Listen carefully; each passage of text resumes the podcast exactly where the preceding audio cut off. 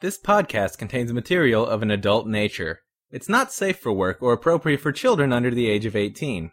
If you're offended by mature content, please stop listening now. The stories included in this podcast are not checked for factual content and are for entertainment purposes only. It's secondhand story time.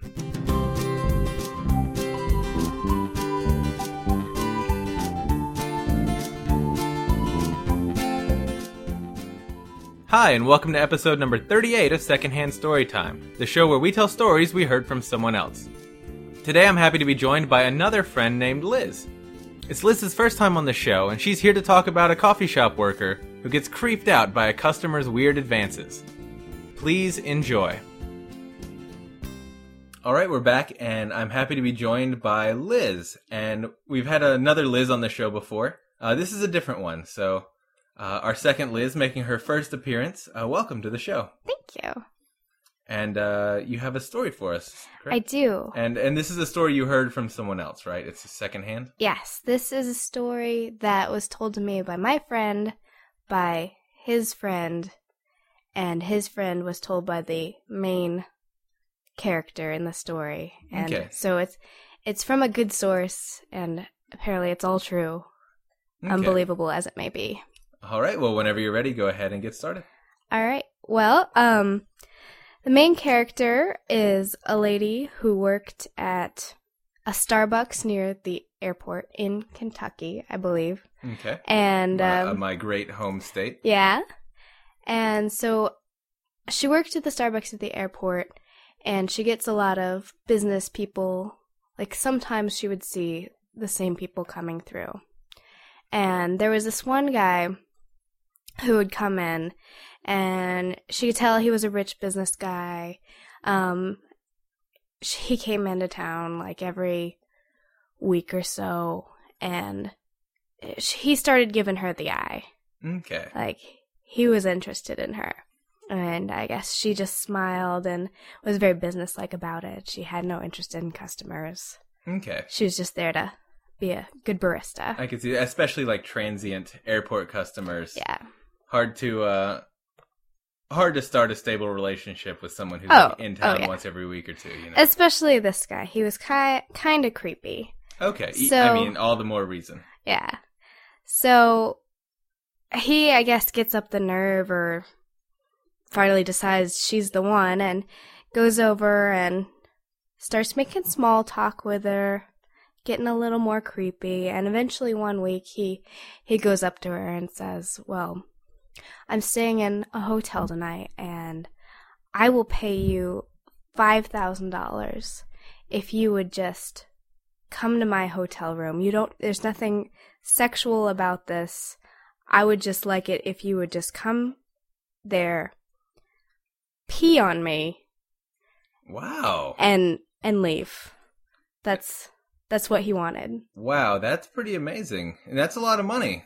That, that's what her thought was, but there's, she's not that kind of girl. There's no way she would go to a hotel alone with uh, an this strange guy.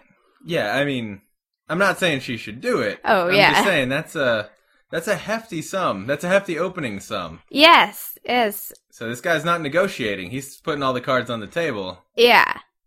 It was pretty, pretty impressive and scary to her, and she was like, "No, absolutely not."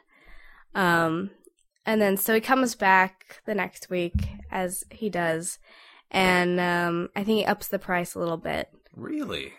It's like six thousand, seven thousand. She's like, "No, no, no, no, no." That's wow. That's a lot of money. Again, Yes, like that's what she's thinking, but there's this guy is way too creepy. There's no way she could do that, even with like a.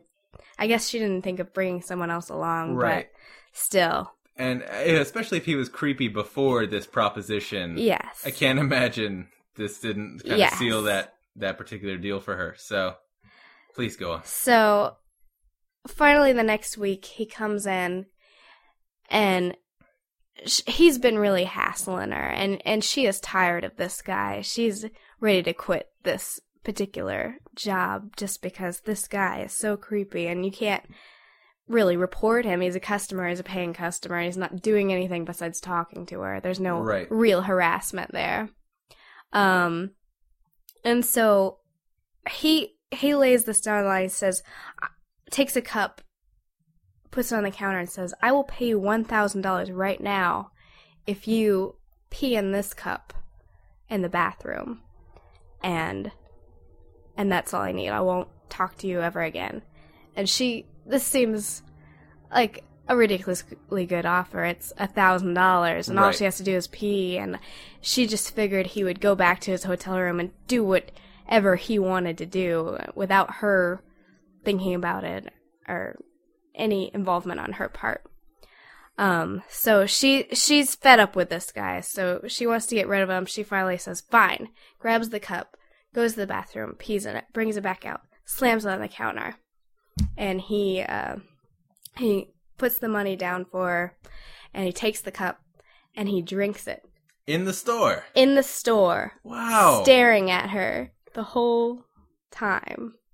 that just got way creepy. That yeah, and I think she she quit her job that day. Well, she at least that. has a thousand dollars to She tide her. she own got a thousand dollars, and there's nothing. He, she never has to see him again, but Wow, he was a very creepy guy. that's intense.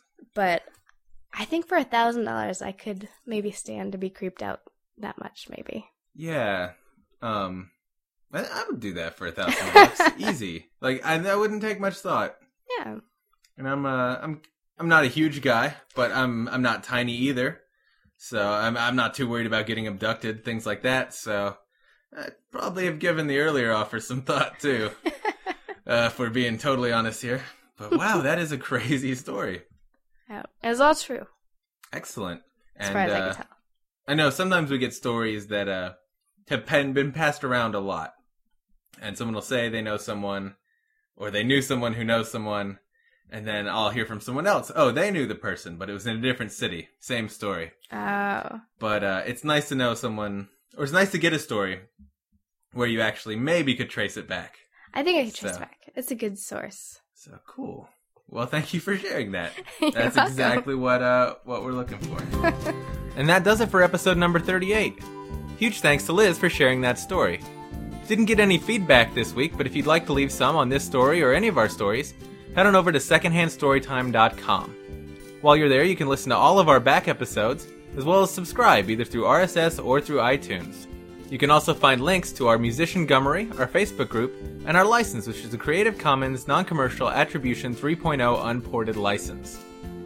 If you'd like to send some longer feedback or submit a story idea, because we can always use more, write to Will at secondhandstorytime.com. Thanks for listening, and we'll have another episode next week.